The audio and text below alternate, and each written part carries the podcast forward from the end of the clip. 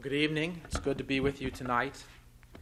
This night I'm going to begin a uh, different series, a rather um, new sort of thing. Uh, we're going to, over the next uh, few months, be going through Paul's letters, but uh, as a rather a survey of Paul's letters with a particular focus on what Paul has to say about the church and how he instructs the churches uh, in, their, in the course of their life together. And to introduce this series, then, and this, this survey of Paul's letters, we're going to look at the way in which Paul addresses his letters to those churches. I want to begin simply by um, pointing out to you something that's um, perhaps obvious on its face and maybe worth saying at the uh, outset in any case that when we think about the letters in the New Testament, um, we're dealing with real people, with real churches at a real time and in a real place in history. And I say that, and I, I, feel it's important to say that because of something I recall uh, my father saying in a sermon um, once uh, as he spoke about the time when he first came to Christ as an early Christian who had not really engaged with Scripture at all and not spent much time of his own reading God's Word. Um, uh, words like Corinthians and words like Thessalonians seemed very ancient and distant and, and uh, abstract, and he didn't know what to make of them. Uh, but he thought that uh, th- this was some rather um, abstract, systematic uh, theological writing that had nothing to do with real life. He had never imagined that these were simply letters to churches in a place and time. And um, of course, he uh, came to understand that, but he felt it necessary to make that remark, and I think it was valuable. Uh, because these are, they do seem so foreign, and yet I want you to appreciate the personal quality of these letters. This is personal correspondence from the Apostle Paul, intended for a broad community, communities of people that he loves dearly, that he counts as brothers and sisters in Christ, and that, he, uh, that he's very concerned for. And uh, as he writes these letters, he calls these churches to order their lives in a particular way.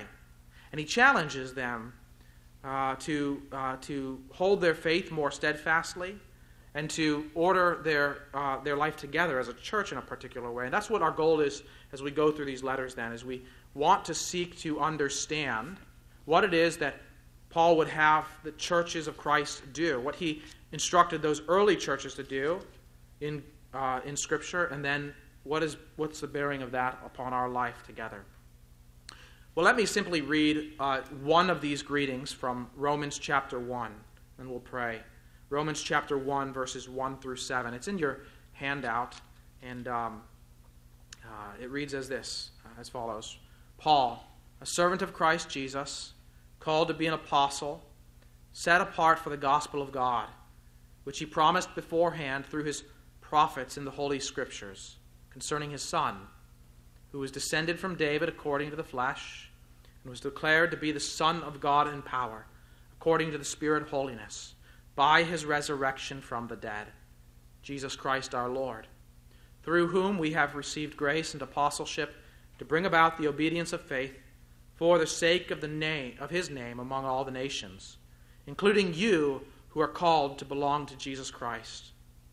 To all those in Rome, who are loved by God and called to be saints, grace to you and peace from God our Father and the Lord Jesus Christ. Father in heaven, as we come to your word, we pray that you would open our hearts and our minds to receive your word, to see what you have for us this evening as we look at these greetings to the churches and to individuals who labored and, and served those churches, that we might glean truth from these uh, addresses, that we might understand more surely and more clearly what your will is for us as a church, how we ought to order our lives together. Father, we pray this in Jesus' name. Amen.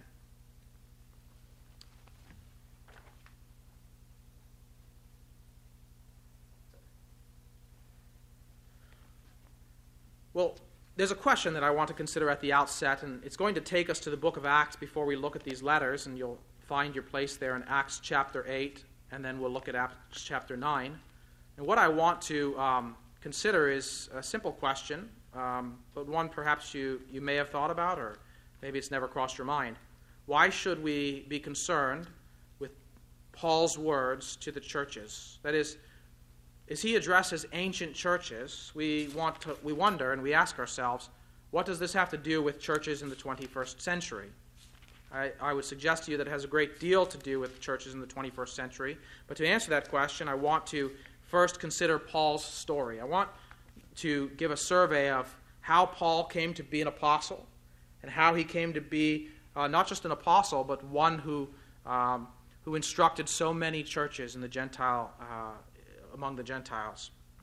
Paul was an unlikely convert. You may recall in the early church that they uh, had called seven men whom they appointed as deacons, seven men who were appointed to serve the physical needs of this growing church in Jerusalem. And Stephen was among them as one of the first deacons. He was a man who was endowed with, um, with great wisdom and power by the Holy Spirit.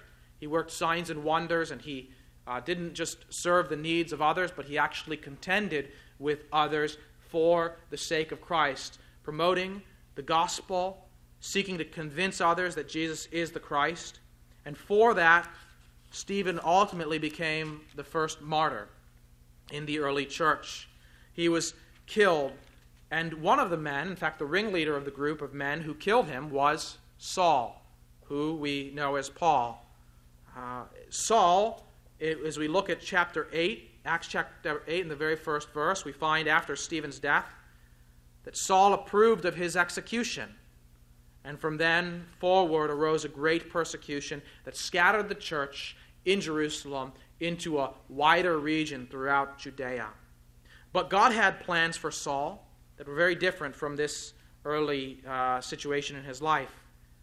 In chapter 9, then, if you turn over, we find that God planned to bring Saul to faith in Christ, and then, having brought him to faith in Christ, his plan was to use Paul as a chosen instrument to take the gospel to the Gentiles and to establish churches in places that had never heard the name of Jesus Christ. So let me just read in chapter 9. Here we read, But Saul, still breathing threats and murder against the disciples of the Lord, went to the high priest and asked him for letters to the synagogues at Damascus, so that if, so that if he found any belonging to the way, men or women, he might bring them bound to Jerusalem. Now, as he went on his way, he approached Damascus, and suddenly a light from heaven shone around him. And falling to the ground, he heard a voice saying to him, Saul, Saul, why are you persecuting me? And he said, Who are you, Lord? He said, I am Jesus, whom you are persecuting. But rise and enter the city, and you will be told what you are to do. The men who were traveling with him stood speechless, hearing the voice but seeing no one. Saul rose from the ground, and although his eyes were opened, he saw nothing. So they led him by the hand and brought him into Damascus. And for three days he was without sight and neither ate nor drank. Now there was a disciple at Damascus named Ananias. The Lord said to him in a vision, Ananias? He said, Here I am, Lord. The Lord said to him, Rise and go to the street called Straight. At the house of Judas, look for a man of Tarsus named Saul. For behold, he is praying and he has seen in a vision a man named Ananias come and lay come in and lay his hands on him so that he might regain his sight. But Ananias answered, Lord, I have heard from many about this man, how much evil he has done to your saints at Jerusalem. And here he has the authority from the chief priest to bind all who call on your name. But the Lord said to him, Go, for he is a chosen instrument of mine, to carry my name before the Gentiles and kings and the children of Israel. For I will show him how much he must suffer for the sake of my name. So Ananias departed and entered the house, and laying his hands on him, he said, Brother Saul, the Lord Jesus, who appeared to you on the road by which you came, has sent me, so that you may regain your sight and be filled with the Holy Spirit. And immediately something like scales fell from his eyes. He regained his sight. Then he rose and was baptized. And taking food, he was strengthened. Saul would go on from there to begin proclaiming Christ and to preach the gospel, and he would astound many as he had this 180 degree turn in his life as one who was a persecutor of the church, now was a part of the church who was proclaiming Jesus. And it's important that, I, that, that you get the sense of the, the, the big picture of what happened to Saul, and also uh, to hear what God said concerning him that he is a chosen instrument of mine to carry my name before the Gentiles and kings and the children of Israel. In other places, we find, for example, in Philippians 3, that Saul was a Pharisee of Pharisees, that he was uh, one of the great. Uh, if, you, if you put his record as a, as a Jewish leader up against anyone else's, his would be the best. He was a Pharisee of Pharisees. He knew his tribal lineage. He really uh, was zealous for the law of God. Apart from the fact that he was a persecutor of the church, simply judging by his adherence to the law, he was unmatched in his righteousness. But because he was a persecutor of the church, he came to regard himself, as he writes to Timothy in 1 Timothy chapter 1, as the chief of sinners. And 1 Corinthians 15, he says that he is uh, least of all the apostles, unworthy to even be called an apostle. Why? Because he was a persecutor of the church. He was uniquely called by God for a reason, he said to Timothy, to show God's grace, so that as the chief of sinners, as the foremost of sinners, we might see in him an example of God's mercy, an example of God's grace, so that we might see how great God's grace is. Not just to Saul, but how great his grace is to us. We might not be people who say, Well, I'm too far gone, I'm too evil, I'm too sinful. Paul became a unique example of God's grace to sinners. But he also became an important preacher of the doctrine of justification by faith. That we are not justified by any works that we do, anything that we merit on our own, but rather we are declared to be righteous by God through faith because of Christ's merits.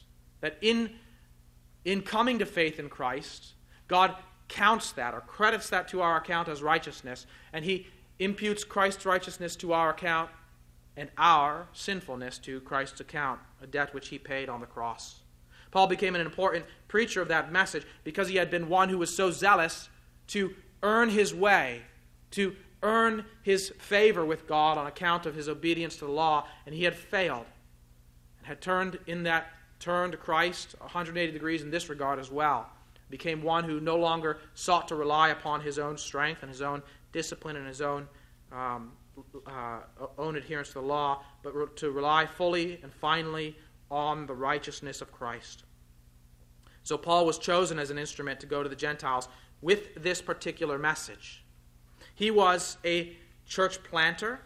He was not someone who would stay in one place for a long time and, and, and serve as a pastor, but he would go from city to city and as a missionary proclaiming the gospel and planting churches. We see this, for example, in Romans 15, verse 20, where Paul says this in Romans 15, verse 20 And thus I make it my ambition to preach the gospel, not where Christ has already been named, lest I build on someone else's foundation. Paul's goal was not to go into the places where Christ had already been preached, that is, to uh, labor as uh, one who was constantly and consistently making and building up disciples. That's not an unworthy task, but it was someone else's calling and someone else's gifting. But Paul's calling was to go and plant churches and to proclaim Christ where Christ had not been named. And so Paul also wrote to the Corinthians in 1 Corinthians chapter 3 when he spoke about himself and another early Christian preacher named Apollos. He said this in 1 Corinthians 3, verse 5 What then is Apollos? What is Paul? Servants through whom you believed, as the Lord assigned to each. I planted, Apollos watered, but God gave the growth. So neither he who plants nor he who waters is anything, but only God who gives the growth. Paul recognized his unique calling as one who was assigned to plant churches and to proclaim the gospel in new places. And he was recognized by others, including the Apostle Peter, for his remarkable wisdom, a wisdom that was a gift from God, as Peter wrote in 1 Peter chapter 5, verse 14 through 16. He was also recognized by many in the early church in the first two centuries of the church for the same reason.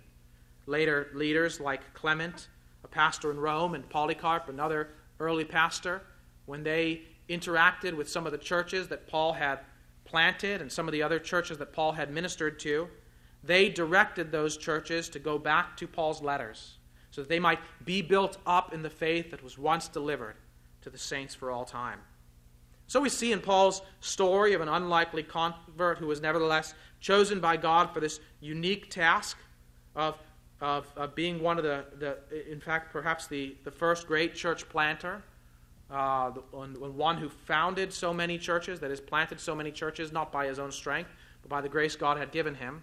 We see a portrait of a man who is uniquely qualified and uniquely called to, uh, to teach us what a church should be, what a church should look like, and how we ought to order our life together. You think about the situation here as Paul is going into Gentile regions. By and large, he's proclaiming the gospel to people who have almost no background in the, uh, in, in the Jewish faith. Now, he would go into synagogues, and some of those people would have been uh, Hellenistic Jews, Greek speaking Jews, and they would have known the scriptures and they would have had some background in that. But by and large, these are Gentiles coming into the church, coming into this new community, and they have almost no background in it. And Paul has to build them up from square one. He has to teach them what kind of life is going to be pleasing to God as they come together in the church. And he does that in his letters as he calls upon them to uh, to assimilate the teaching and the traditions that he and the other apostles handed down. And we can learn a great deal from that as well, then. Though we are, I think, in our context, in our society, much more familiar with the scriptures than many of these early converts to Christ, nevertheless, we are a great distance from uh, that time and that place. And sometimes, over the course of many years, what happens, what unfolds, is that uh, we innovate and we change and we adapt our practices slowly but surely over the course of time until what we do in the context of church life is something that would be unrecognizable to the apostles and to the early church. And we want to think about that and ask ourselves how can we regain that form of worship that the early churches practiced? How can we order our lives in a way that is consistent with what we see in the scriptures? And I suggest to you that a way that we can do this is by doing the, the very thing that we're going to do in the months ahead, is by surveying Paul's letters and reflecting specifically on things that he says to the churches and how they ought to live their life together, how they ought to think about the church as an as as a uh, organization, as an institution in its own right, and how they ought to think about other people in the church, how they ought to think about other churches that they might have opportunity to partner with, or churches that they might pray for, and how they ought to structure their life together. What kind of order should there be in the church? These are many of the things that Paul will take up in the letters that we see. Well, what we're going to do tonight then is look at the greetings in his epistles. I think if you've ever written a letter, you know what it's like to agonize over the greetings and the, um, uh, the, the, the, final byline. You uh, write a letter and you get to the the last line and you say, well, do I say sincerely or do I say best regards? Or well, maybe I'll just put a little hyphen there and write my name. And uh, if you've never agonized over that, then I, I envy you. But um, uh, it's, it can be agonizing. But it would really help, you know, if we had a standard practice. When I worked for a corporation, there was a standard practice. It was everyone just wrote best regards. Or uh, in the Navy, you always signed very respectfully if you were writing to a superior and uh, your name. And if you were writing to someone who is a subordinate, you just write respectfully. And um, that was easy. You didn't have to think much about it. Well, they had standard rubrics for writing letters in the Greco Roman world as well. And you can see that to some extent reflected in Paul's addresses to the churches. But his also will differ. Uh, in a, if you were to take up a letter that was written by just um, any ordinary person in the Greco Roman world, he would state his name as Paul does, and then he would state whom he's sending the letter to. He might say to the something like Luke writes in his gospel to the most excellent uh, Theophilus or something like that. And then usually there'd be well wishes, well wishes of health, um, good health to you, and, and, and good fortune, and things like that. For Paul, it's quite different. If you look at the handout that I've given you with all of the greetings from Paul's letters, he is going to address people based upon a new reality that has come to pass because of their common relationship in Christ and their common faith in Christ. And so, just looking at that letter that he addressed to the church in Rome, you see that Paul introduces himself and he gives himself a particular title. It won't always be the same title in every letter, but he introduces himself in the letter to Rome as a servant of Christ Jesus, a slave or bondservant of Christ Jesus, you could say. But he recognizes and, and acknowledges that he has been called also to be an apostle, that he has been set apart for a peculiar work for the gospel of God.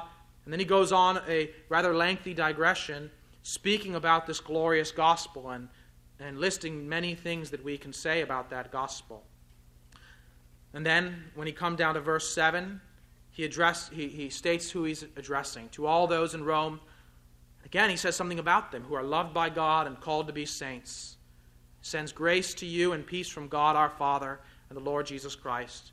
And it's as if Paul, ultimately, though he's sending this letter, is really sending a letter on God's behalf. Because here he sends not grace to you and peace from me, or from me and my companions and my fellow workers, but rather grace to you and peace from God our Father and the Lord Jesus Christ. Paul knows and understands that what he's writing is God's Word as the Spirit inspires him and enables him to write Scripture. We've seen that in the letters of the Thessalonians and the way that he taught them and called upon them to regard his writings, and the way we can see that also affirmed by Peter, the way he affirms Paul's letters as Scripture breathed out by God. But here, uh, and so here we see that reflected in the greetings, the way that Paul sends on behalf of God the Father and our Lord Jesus Christ grace to you and peace. So we see that Paul has adapted this common form of, of uh, epistle writing from the Greco Roman world, but he has uh, brought to it a particularly Christian flavor, a particularly new flavor as, as, uh, as um, is uh, appropriate and right given the new situation and the new relationships that have come to fruition in these churches.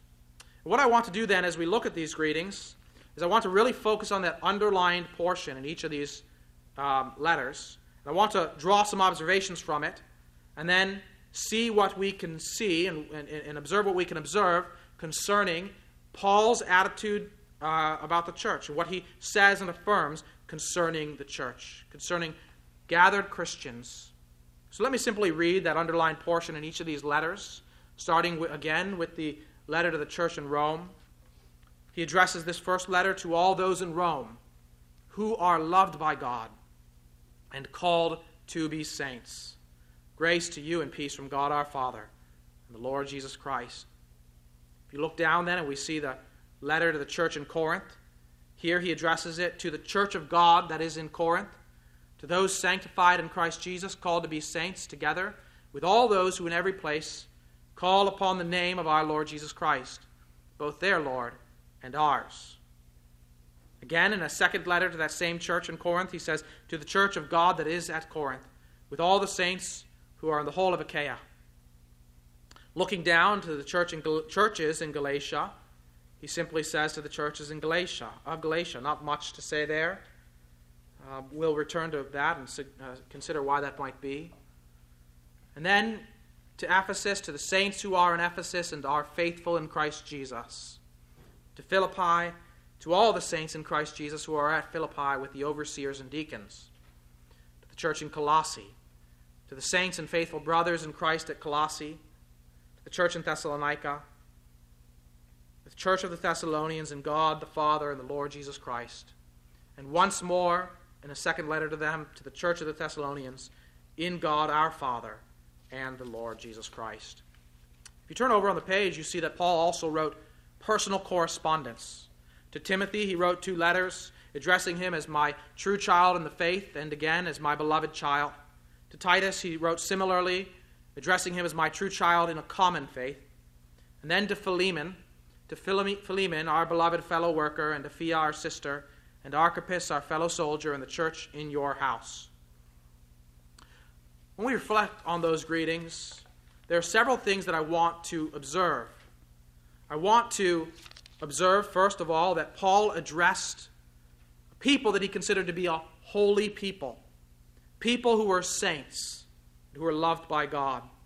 We saw that right off the bat in Romans 1 7, as he addressed the church in Rome as those who are loved by God and called to be saints. But in no fewer than six of the letters, Paul specifically identifies his addressees as saints. That, that word saints means holy ones, people who are set apart. Paul recognized that the churches were gatherings of people whom God had sanctified. You see that word sanctified twice there in his letters to the Corinthians as well.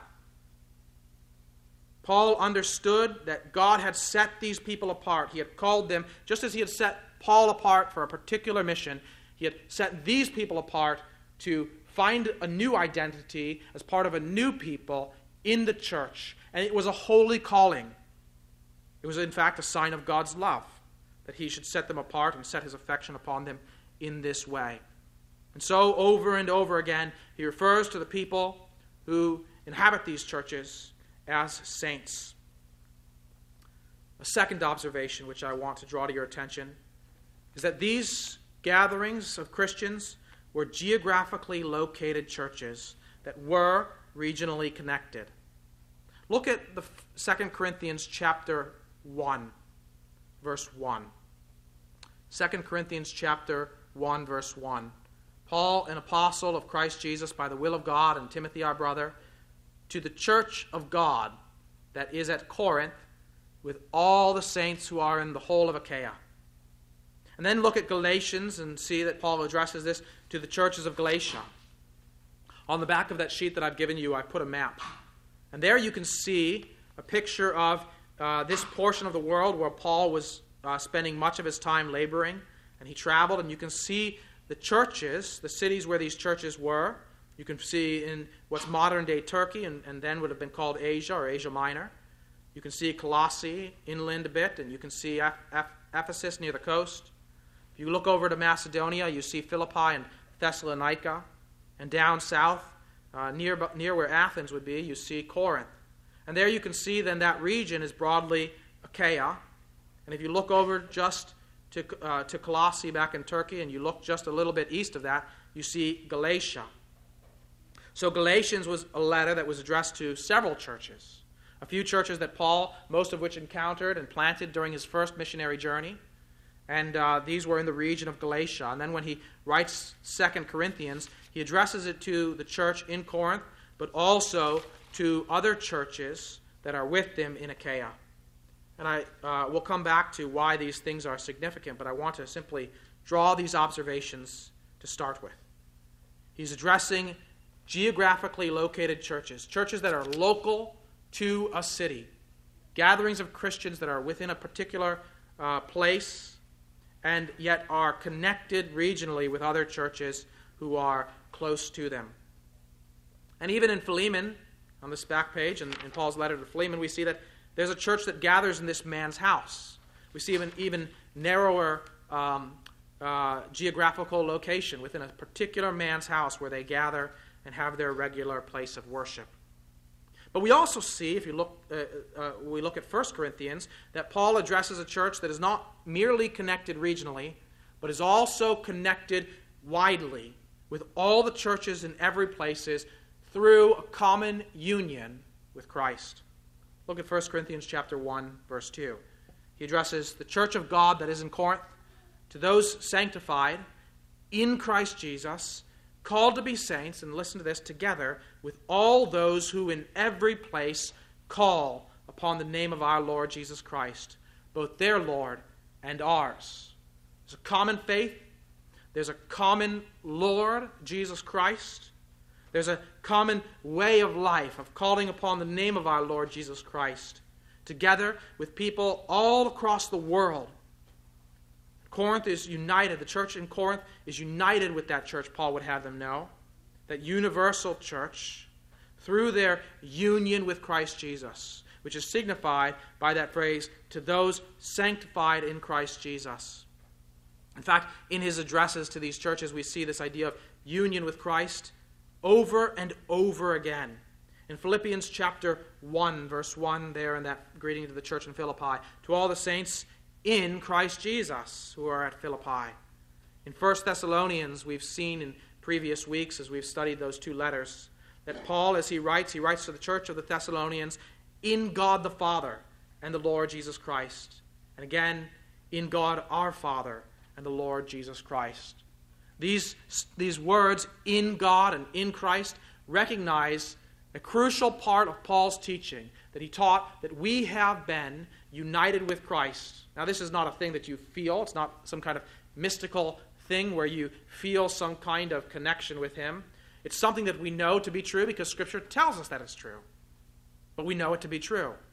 And it's important to know that we are united with Christ because of all of the consequences of our union with Christ. Because we have been united with Christ, we share in all the saving benefits of his death and resurrection. Paul would say to the church in, in Colossae, in Colossians chapter 3, that you have died, and your life is hidden with God in Christ. When Christ, who is your life, appears, then you also will appear with him in glory. And you see there, in a nutshell, the idea of being united with Christ, so that his death is our death, his life in heaven is our life, and when he comes again, we will be transformed gloriously into his likeness by virtue of this fact that through the Holy Spirit indwelling us, we have been united with our Lord and Savior Jesus Christ. And that reality means that we have all, every Christian everywhere, in every place, at every time, has all, we've all been united with one Lord and through that, we can recognize that we together as one church of God are united. Every person who calls upon the name of the Lord Jesus Christ in every place. That is the idea that is expressed in those, um, in those addresses. Paul understands that the church is in a union with Christ. This is part of why, when if you remember from Acts 15, when, when Jesus confronted Paul, he said, Why are you persecuting me? And Paul would later say in 1 Corinthians 15, I was a persecutor of the church. And you would say, Which is it, Paul? Were you persecuting the church or Jesus? And the answer is yes. Why was he persecuting Jesus? Because he was persecuting the church, the church that is in union with her Lord. Paul, that's why Paul counted himself to be the chief of sinners. We also notice that Paul addressed individuals as faithful brothers, as true children, as fellow soldiers and fellow workmen. That there was a kinship that Paul acknowledged and also a fellowship in the labor in which they were engaged. We see that, for example, the way he speaks about Sosthenes in 1 Corinthians, as he sends this letter to the Corinthians with Sosthenes as a, as a co writer. We don't know much about this man, really anything, except he's here, a co author, a co sender with Paul. But he refers to Sosthenes as our brother. And the same thing is true in 2 Corinthians of Timothy, as he sends this letter with Timothy, our brother. He'll refer to Timothy also as my true child, we saw in 1st and 2nd Timothy, my beloved child. And likewise, as he sends his letter to Philemon, he says the same thing about Timothy being our brother. In that letter to Philemon, he'll refer to Apphia as our sister, Archippus as our fellow soldier, and Philemon as a fellow worker. These people he regards both as family, as brothers and sisters in Christ, in some cases as his own children in the faith, and all together as fellow workers and fellow laborers. You see that there's not a hierarchy here in the sense that Paul doesn't lord his apostleship over them. Paul regards them uh, in the, in the closest of terms, and he enjoys this fellowship with people like Sosthenes and Timothy, Titus likewise, and Apphia, and many others he can write as he writes to, um, uh, it, to the Galatians, as he sends this letter, you see in verse 2 that he doesn't send alone, but all the brothers who are with me. It just becomes the common coin, the common language, the way he speaks about other Christians. They're brothers, they're sisters in Christ.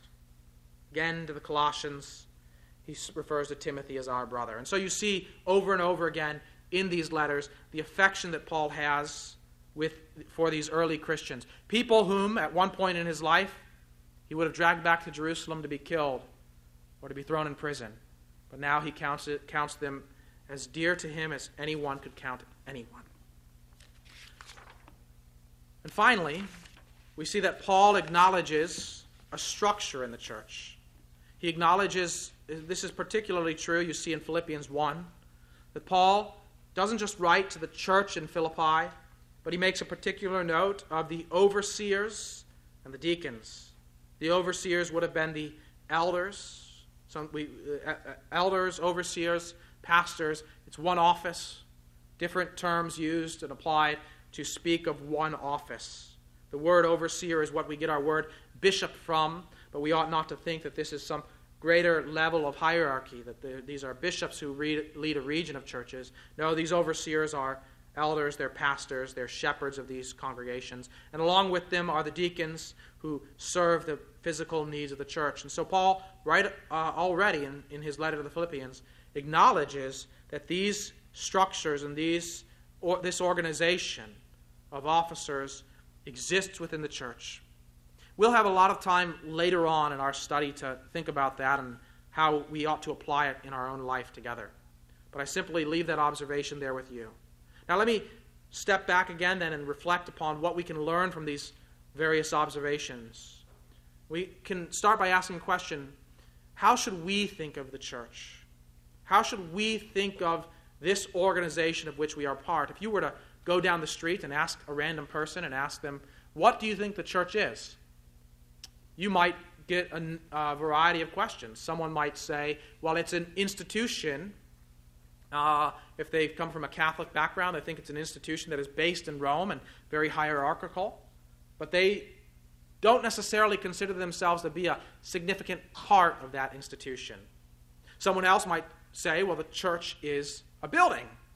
Ah, well, you walk down the, the, the street in Coloma and you, run, you walk by a number of church buildings and say, look at all these churches. But the word here, church, actually translates a term that means assembly or gathering. The church is people. We had a nursery rhyme when I was a kid. You would take your hands and you would fold them and you'd say, Here is the church and here is the steeple, and you open the doors and you see all the people. But the misnomer, of course, is that this is not the church if it represents the building, but the people that you see inside, that is what represents the church. And you can see that reflected in Paul's addresses to these people. He's not writing to a building, he's not writing a formal letter to a government or an institution. He's writing a letter to people whom he can call saints and brothers, fellow workers, people he loves, people he cherishes, people he cares deeply for.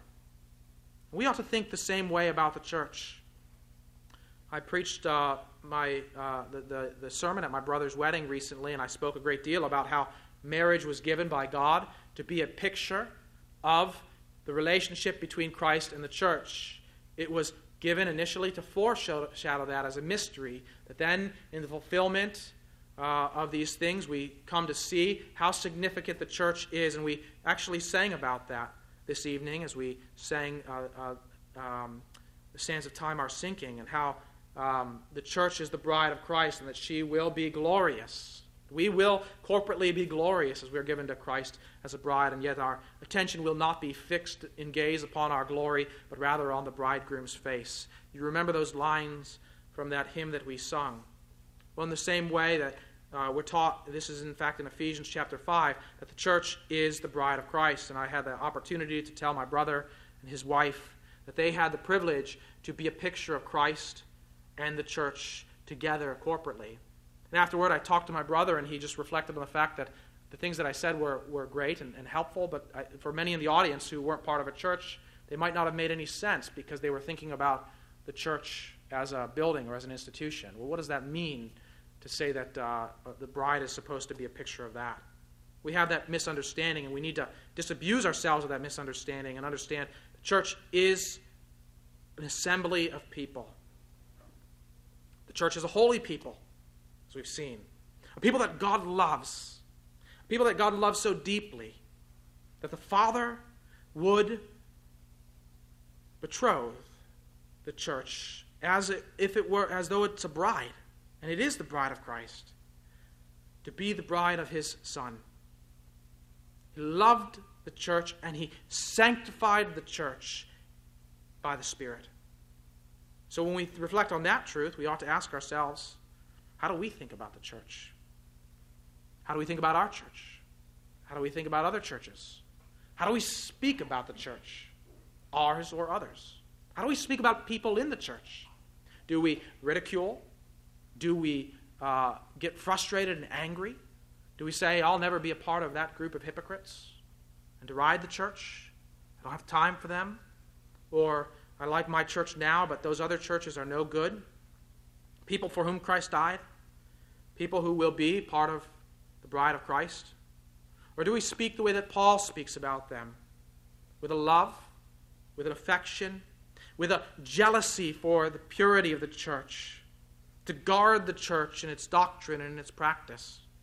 If we, like Paul, understand that the church is a holy people, that we are saints set apart by God, not holy because we're so good and righteous, but holy because the Spirit of God has set us apart and is fashioning us in the image of Christ. We ought to speak about God's people in our church and elsewhere and think about them in this light and in this regard. And it should color the way that we speak. It doesn't mean that we never have opportunity or never there's never a right situation to say criticize or challenge someone in the church. But that needs to be done in love, with a desire to see that that person grow in Christlikeness, not out of anger and hatred.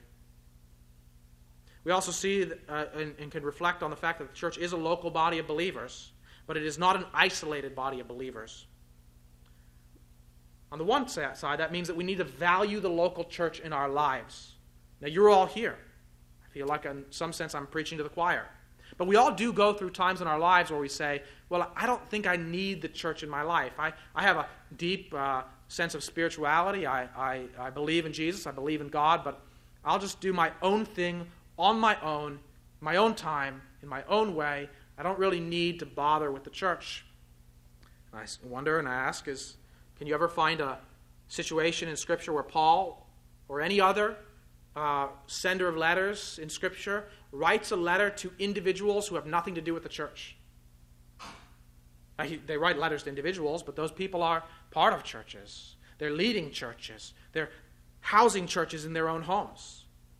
Paul writes letters to uh, the, these uh, um, several letters to these seven churches. Does he ever address people who say, I don't have time to be a part of this group? No. The people of God, in Paul's view, if you were to go back and talk with Paul and sit down with him and say, We've got a real problem in this day and age, in our time in the 21st century, we've got a lot of Christians who don't go to church, who aren't part of a church. Paul would look at you and say, What are you talking about? Christians who aren't part of the body of Christ? That doesn't make any sense. But we do have that problem in our day. And a, it would be a confusing one to the early Christians. And it should be confusing to us. It should be unthinkable to us. It's true that sometimes people in churches hurt other people. But that's not new. We'll look through these letters and we'll see that it's a common theme in Paul's letters. Paul doesn't ever say, you know what, maybe you ought to move to another town or go shopping for another church. He calls them to be reconciled. He calls them to forgive one another. He calls them to, uh, to rebuke as necessary, to challenge one another to get along, and they had those things going on. You can see it in Philippians, and you can see it in, in, the, in the first letter to the church in Corinth, especially. Paul doesn't ever tell them, well, leave the church. Or maybe go start a new one, or maybe find one where you're feeling more accepted. No, we are not to be people who isolate ourselves from local churches. We ought to think about the church the way that we would think about a family. If there's conflict in the family, we want to seek to be reconciled with our brothers, our sisters, our parents, our children. It may not always be possible, but that should be our desire and our aim. What about a broader sense of the church? We see, particularly in the Second Corinthians and in Galatians, that Paul addresses churches in a region, which assumes that these churches are in some way regionally connected. We saw that in Thessalonians as well, as all the other churches in, in the region have had heard, in Macedonia, had heard of the faith and the love and the steadfastness of the Thessalonian Christians. And Paul told them to, uh, Paul expected some of these churches and, and, and actually wrote it in his in his letters that they were to, once having read his letter, then to, uh, to copy it and to send it on to the other churches that they might read and benefit from it as well. And we can see that that practice happened quite often in the early church. These were churches that were connected, not isolated from one another. In our day and age, oftentimes churches like ours that assert our independence, as I think is right, sometimes mistake thinking that independence means we must be disconnected from other churches, not partnering with them, not joining with them in, in, in worship and in, in partnership to further the gospel. And nothing is further from the truth. Nothing is further from the picture that we see in the New Testament. Simply demonstrated to us in the way in which Paul addresses these churches and has this assumption and this expectation that they are regionally connected. We ought to be regionally connected with those faithful, gospel uh, centered churches in our region as well, in so much as is possible, so much as we are able. What about the universality of the church? The fact that the church is one universal church, gathered, or not gathered now, but a church that will be gathered on the day of Christ's return, gathered around his throne, gathered as his bride, gathered as one people, one congregation that will stand as a righteous congregation on the day of judgment, as we read at the end of Psalm 1. How can we reflect upon this truth? Well, we ought to look forward to that day. We also should be prompted to, uh, to, to, to, seek to further the gospel in our, in our world and um, beyond our region through the work of missions as we engage into whatever um, ability that God gives us as a church to do that, so that we might further the gospel and see that, uh, that the church continues to grow. We also ought to think about churches as we, in the mornings during the pastoral prayer, pray for churches in places where we don't know anybody. We've never met anybody. But we hear reports and we know that we have brothers and sisters in Christ who call upon the same Lord as we call upon, who are our brothers and sisters. We will see them in glory one day, though we do not presently live with, in, in connection with them now. We can pray for them. We recognize that, uh, that kinship that we share with them. So we seek their good in whatever way that we are able as we look forward to that day. I think that's a right application of this truth that we are one church united in Christ, even if we are many separate local churches. Finally, the church is a body of individuals who are united in one faith, and we saw that expressed especially in the way that Paul addressed individuals in these letters. As he addressed them as fellow workers and brothers and sisters and, and uh, children, true children and beloved children, especially what he said to Titus my true child in a common faith. We see that what Paul is expressing is that there is something that indeed unites us as the one church of Christ, separate in many places. And it's that common faith in our common Lord. And so we need to think about what are those things that bind us together and prize those things and defend those things at all costs that one confession that binds us. We'll look at this in later weeks, but when Paul wrote to the Galatians, you see that he simply addresses the churches of Galatia. And yet, in that greeting, there's a lot more that he says about the gospel and about Jesus Christ, saying, uh, speaking of Jesus Christ, who was raised from the dead, sending grace to you and peace from God our Father and the Lord Jesus Christ, who gave himself for our sins to deliver us from the present evil age according to the will of God our Father, to whom be the glory forever and ever. Amen. And in Romans, Paul had a great deal to say about the, uh, the same thing, the, the, the, the main truths of the Christian faith, these essential truths. And you wonder why. Well, in Galatia especially, people were losing these things. They were abandoning those things to pursue a false gospel. And Romans takes up many of the same themes as, uh, the, the, um, as uh, Jewish Christians were returning to Rome after they had been exiled for many years by the Emperor Claudius. And now they're going to reunite with Gentile Christians in a church that had largely had no Jewish influence for a long time. How are they going to live together? Paul brings them back to the central truths of the gospel that we believe. These are the things that we must prize when we think about our faith that we believe the things that bind us together the gospel of Jesus Christ, our belief in the truth of God's word, and many of the great doctrines that we hold dear. But we also need to recognize that there are areas where churches will disagree, that are not on that top level, that should not separate us. We will find someday that Someone was, well, some were wrong, and maybe some were right, depending on the nature of the debate. Nevertheless, we will find that out as we are united together before our Lord. So we need to also learn how to subordinate those areas of disagreement that may be very important, but ought not to separate us from one another. There are things that the helpful way to think about that is a theological triage. You have first order issues, things like the gospel and the truth of God's word, and those ought not those ought to divide Christian from unbeliever. But then there are second order issues that may divide denominations. Can you baptize children or not? Babies or not? Well, that's going to divide denominations how you answer that question. But it doesn't mean that we can't partner together in the work of the gospel. And a third issue then is uh, the, the, those things that are usually really matters of preference. What style of worship should we have? We have preferences. There are things that we do in a particular place. But if push comes to shove, I'm not going to separate with my brother in Christ because he likes a different kind of instrumentation than I do. Those are things that we ought to reflect upon and consider as we think about Paul's greetings and as we look to the weeks ahead. Well, let me give you a brief preview then as we think about these things. The plan for the months ahead, as I said, we're going to survey all of Paul's letters. We're going to seek to discern a major lesson from each letter for the church. We're going to apply those lessons then to our life together. In some ways, we may be called to change. In other ways, we will be affirmed to continue doing what we are doing and to do it all the more. We're going to ask how should we think individually and as a congregation? How should we relate to other Christians inside and outside our church? How should we be ordered? What structure should we have?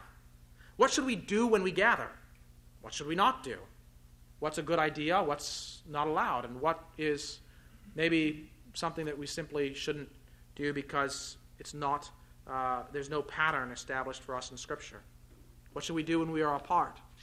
Those are questions that we need to ask, and I think that we will find clear answers as we go through Paul's letters.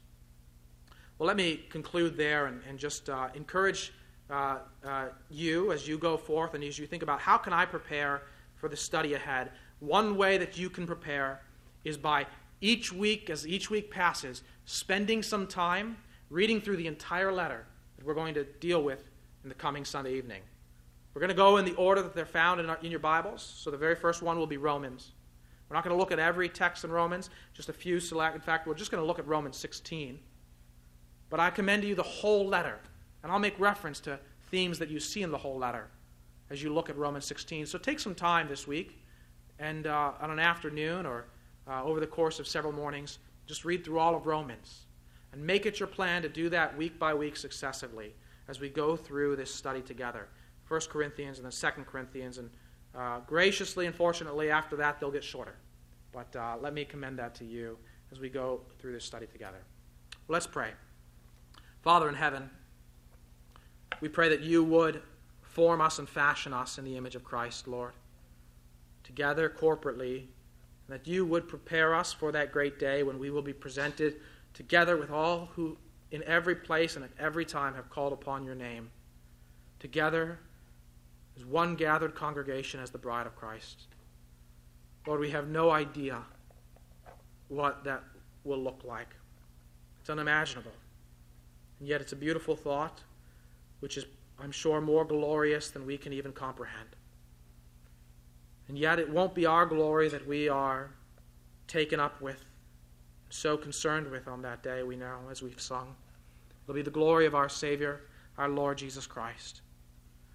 Even now, as we look forward to that day, Lord, you, we pray that you would make the reality of our union with Him evident in our life together and our life individual, lives individually.